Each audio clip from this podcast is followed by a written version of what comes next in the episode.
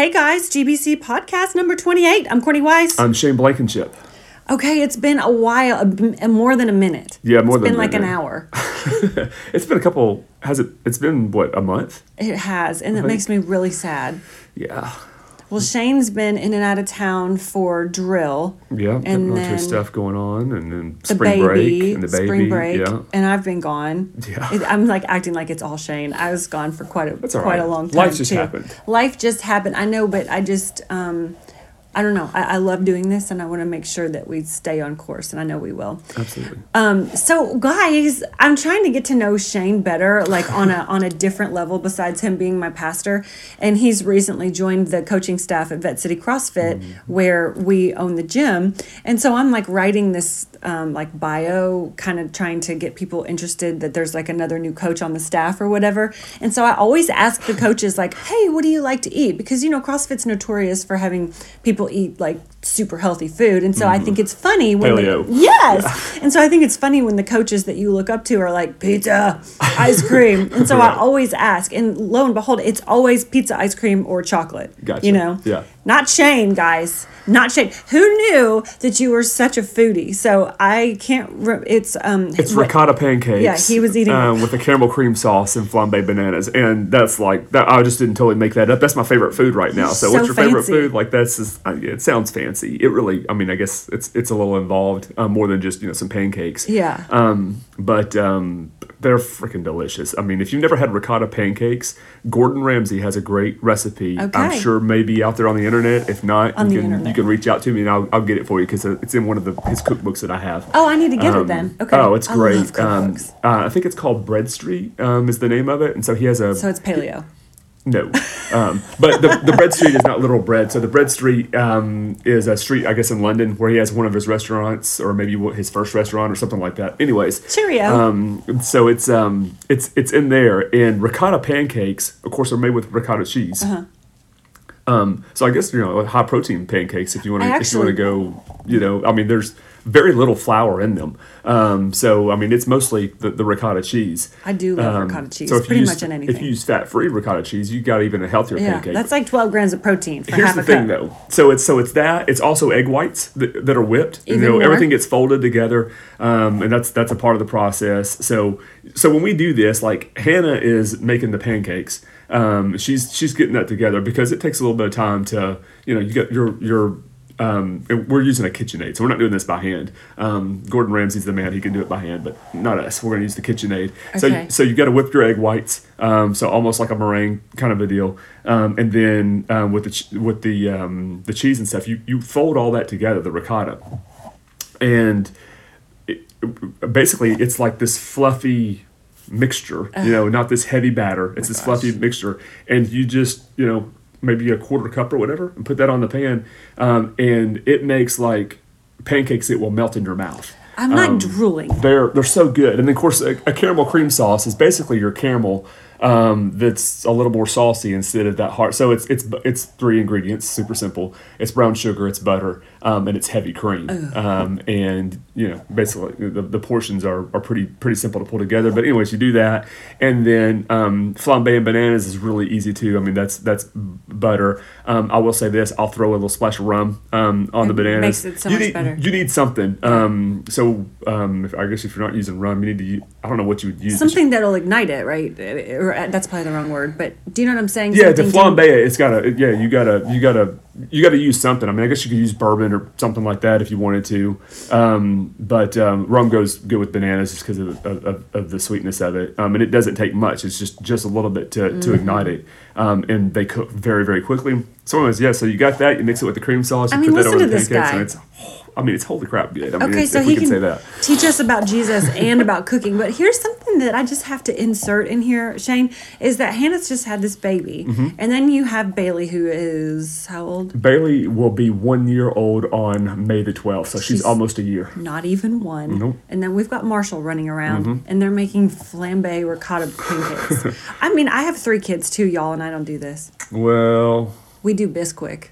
yeah, Bisquick is and they're not even good. So there's a there's a recipe that I'm about to try, and we were um, we were looking at this. So um, so I, I love to grill, love to barbecue, um, smoke, you know, um, and Ribs. ri- we had ribs on uh, Saturday last week.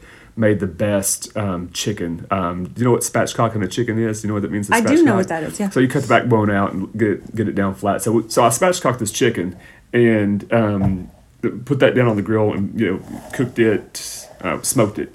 Um, but it was at like 375 degrees. So I mean you don't get a lot of smoke when you're cooking that hot. Um, but it cooked in like I don't know 50 minutes or so, and it was the best chicken. Um, I want to try it. so we made a compound butter, um, and this is easy too. So uh, we, we grow, or I, I like I grow herbs. I say we grow herbs. I grow herbs in some pots right outside because I like cooking with the fresh herbs. Um, and so it was um, thyme, just just fresh thyme and um, parsley, and a little bit of basil. Um, Chop that up and mix. Uh, so there's no measurement here. Just kind of chopped it up and mixed it with butter to make a compound butter, um, not like melted butter, Right. just soft butter um, and release the skin on the chicken like take your thumbs and you, you, you break open the chicken release the skin and then you rub that butter I'm literally drooling. you rub that butter onto the to the you know the breast the legs the thighs all that pull the skin back over it and um, and then season the skin it was it was the best chicken ever and we've done a lot of chickens a lot of spatchcock chickens and turkeys and that kind of stuff but it was so so good You did that on the grill or the smoker? well, I did it on the so the I, you know my grill is a smoker. Um, You have the so green egg? I've got a green egg, Okay. um, and So just recently got a Traeger, um, and love it as well. And Traeger's you know smoker grill. Well, if you just have a grill, it'd be this. It'd be fine. Absolutely, yeah. Because I mean, that's that you just 375 degrees. You just need to control your heat. So if you're using a gas grill, I'm trying You this. know, you have to.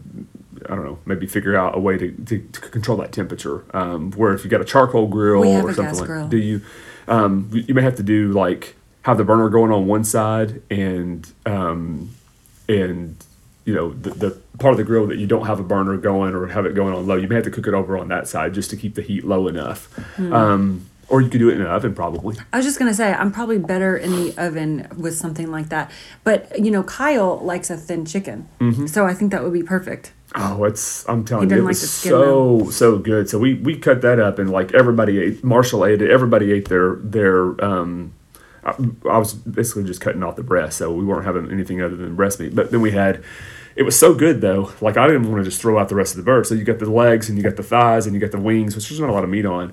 So I pulled all that meat off that, and it it probably chopped up that chicken, and it was probably a cup and a half mm-hmm. of of chicken meat that was left over. So we did chicken pot pies, homemade chicken pot pies, like two nights later.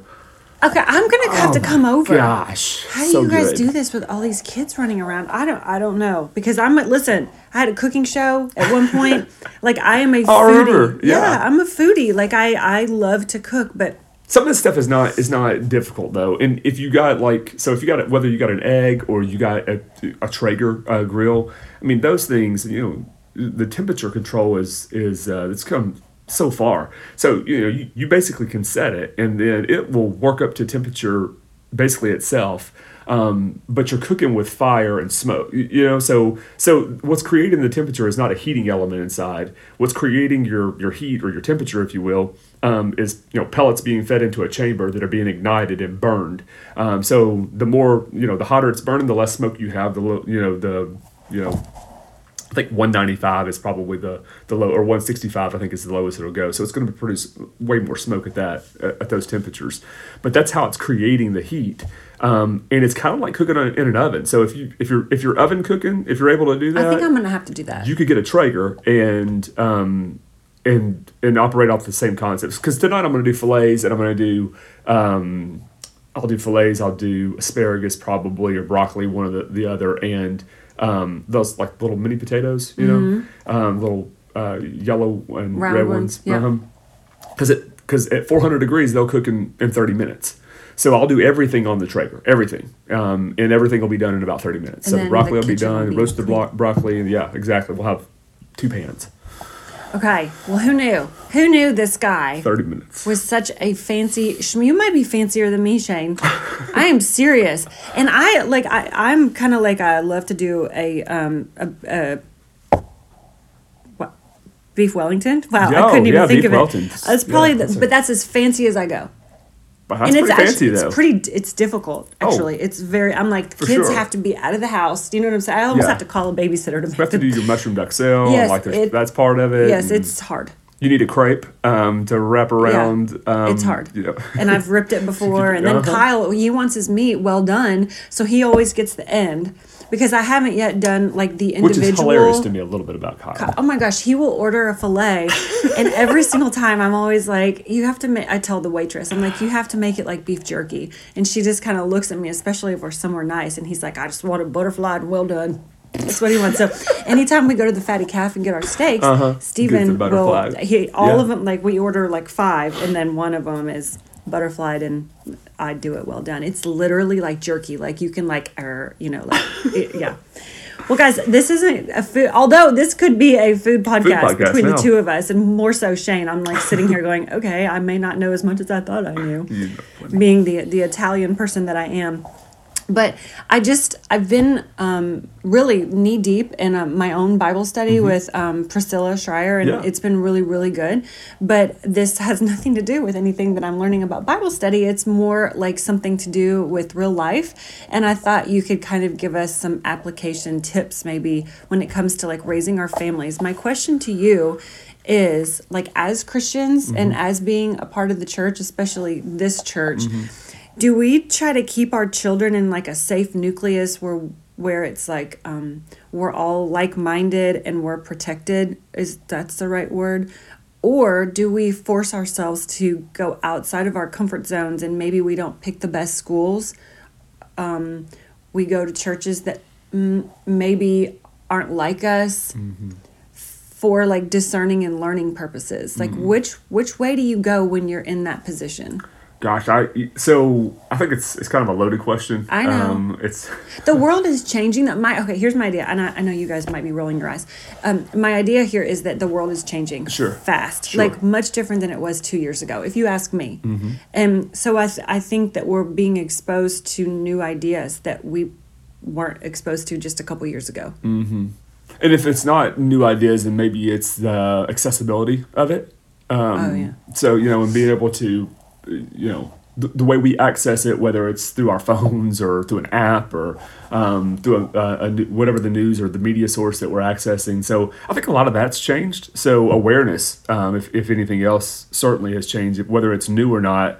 I don't know, and I was I was kind of thinking about this um, this morning because I uh, had lunch with a guy yesterday, and towards the end of our conversation, I don't even remember how we got off on this point. I think we were talking about some actually some controversial stuff, and uh, he made a comment. He's younger than I am, and he goes, um, "I think I was born in the wrong era," and I and I and I say all the time. I was like, oh, I think I say that all the time. Um, uh, I listen to 40s music and that like that. I love it. I love I love that kind of that era, that genre. It's like so I'm, I'm probably born in the wrong era as well. Um, but it was a different kind of thinking, and I but I don't know if what was happening in the 1940s America, 1950s America was all that much greater than 2020s America. You know, um, I, I think we from from historical perspective, you know, we get a romanticized everything um, from from that era, um, and maybe things weren't as accessible. Um, but you didn't have some things that weren't great about that era too. Um, you know, the the U.S. military I think wasn't desegregated until 1947, um, and President Harry S. Truman um, desegregated the United States military. So I mean, you know, you think back to the 40s. Well, was it who all was it great for? You know, was it great for everybody, or you know, was it just great for some people?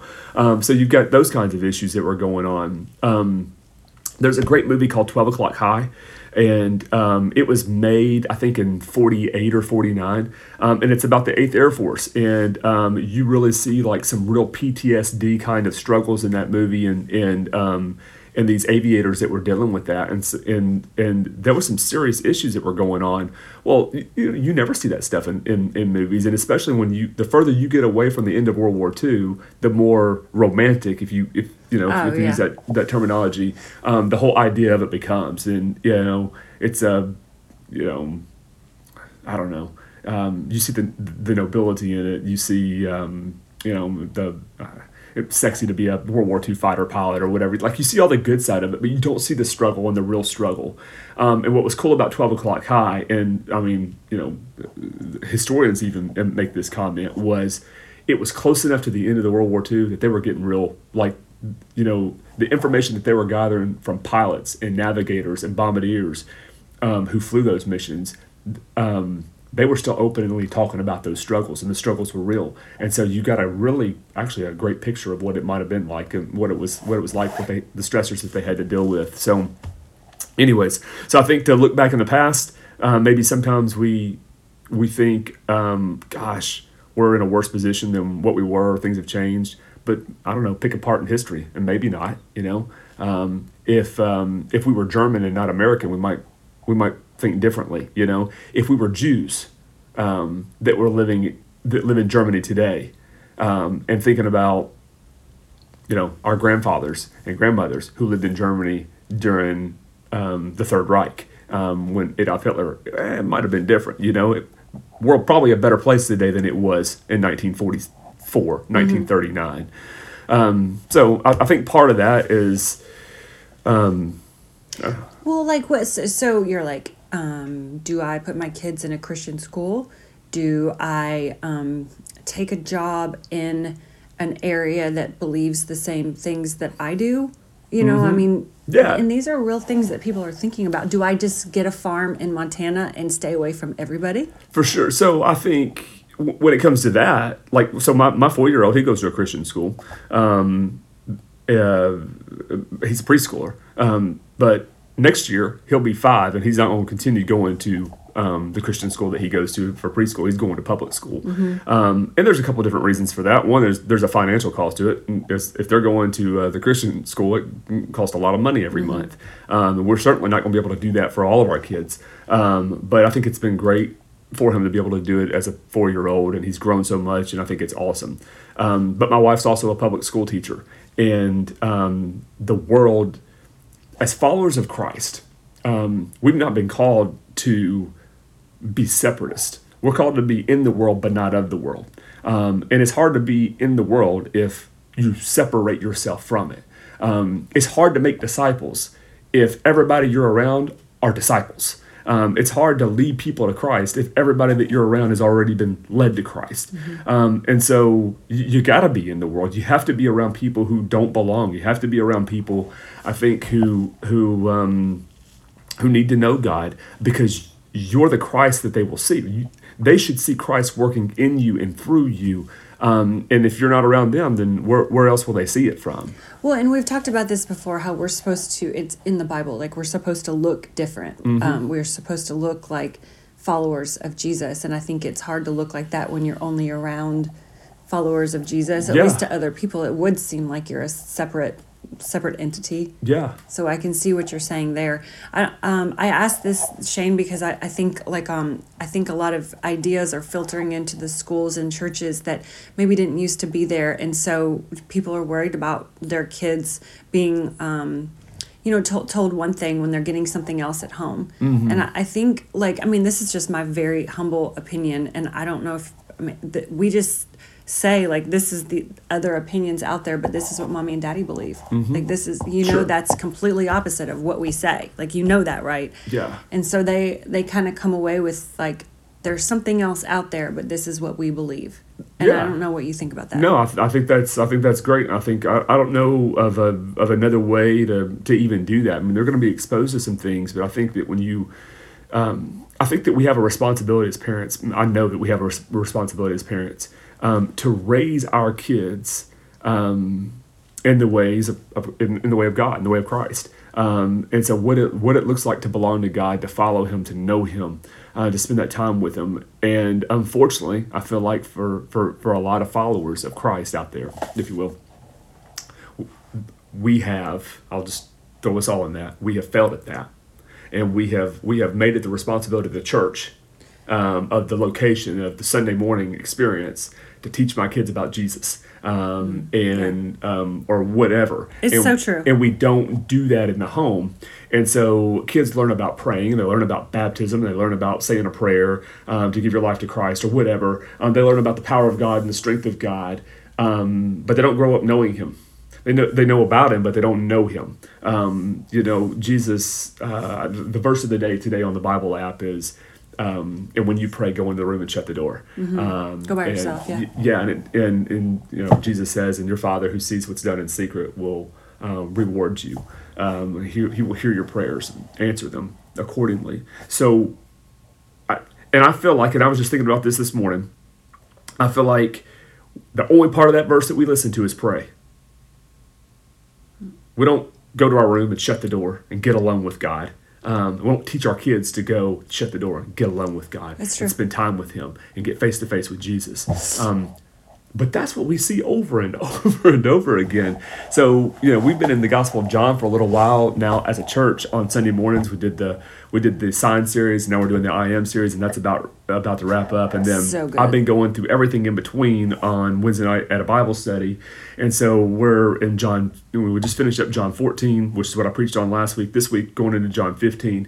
Man, John 14 and 15, uh, maybe maybe that's maybe it ends at chapter 15 i believe and then they're, they're at the garden. But it, like if you go and just look at those those two chapters i think it's so powerful for us as, as believers. And um, and i'm coming back to the kids piece in this too in our families of what we're teaching them and how we're raising them as far as disciples. Because here's what jesus is doing with his disciples. This is this is i think this is a, a good perspective here.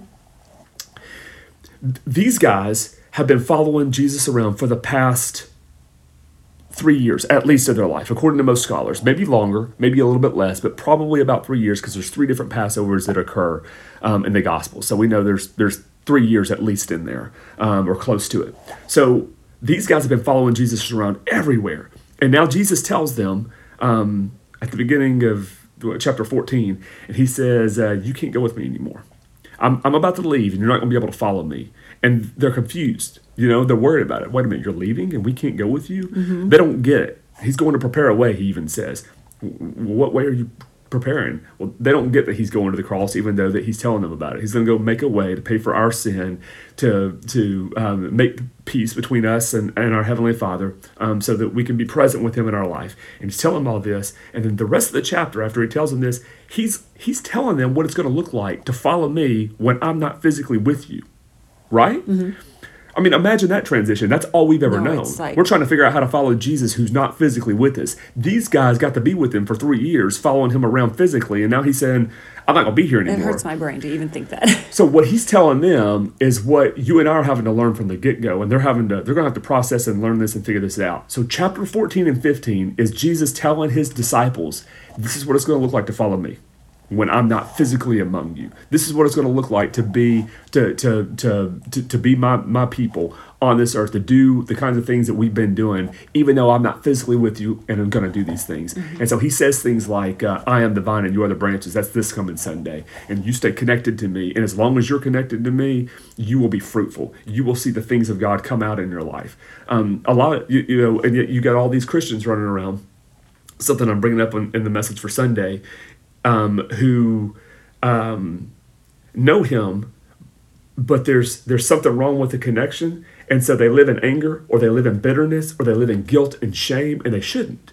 Um, and so you don't see the things of God being produced in their life because there's like this interruption in the connection, if you will. Right. Um, and so we walk around with things that we weren't meant to walk around with, or carry, or live in because we're trying to do it ourselves, we're trying to go it alone, whatever, and we're not spending that that intimate time with Him and staying connected to Him and seeing um, His fruitfulness play out in our life. So, anyways, I don't know. It's probably way too much, and we probably got No, way too deep on this. No. but chapters fourteen and fifteen, I to me, I am seeing them in a new light because Jesus really is telling these guys, "Hey, here's what it's going to look like to follow me when I'm not even around."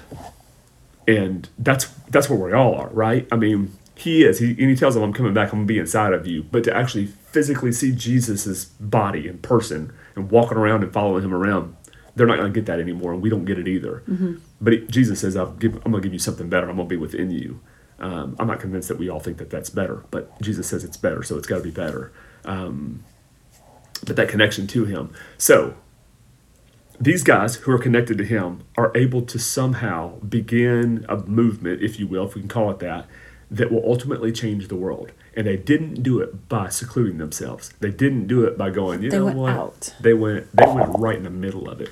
You know, even Peter, I mean, I think that's one of the things that's famous you know, that he's famous for in Acts is that he's now walking the streets and declaring to the people he was hiding from just a few days earlier and saying, um, "You crucified Jesus. You hung him on a cross. This is this is your doing. This is your fault." He's accusing the people that he was once hiding from because he was afraid they would take their life.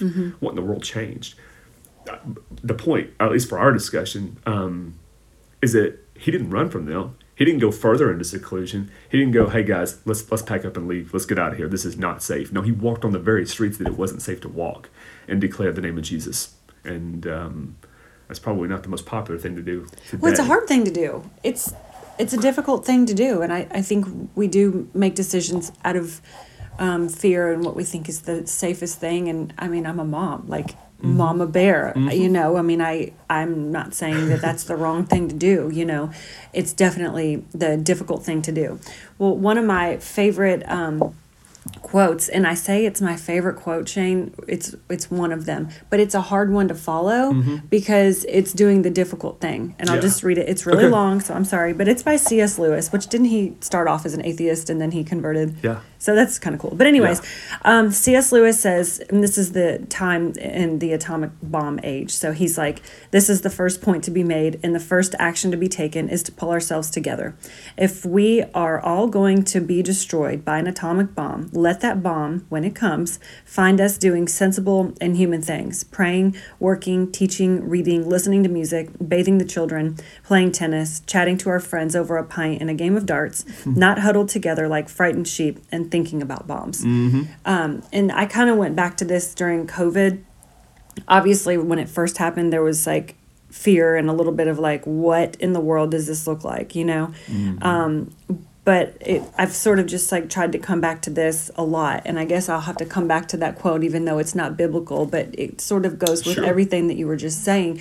Is to you know we have to kind of like put ourselves in uncomfortable positions as hard as it is, um, but teach our children you know discernment and what our where our values are, like where where where we lie in Jesus. And yeah, you're right. Spending that time with Him and teaching them that they have to spend time with Him. Yeah. And that's, I mean, I guess that's what I'm getting from you. Yeah, I mean, I, I think that's, I think you know, rather than, um, yeah, r- rather than trying to, to, to separate from the world um, and Is from this a hard one? society.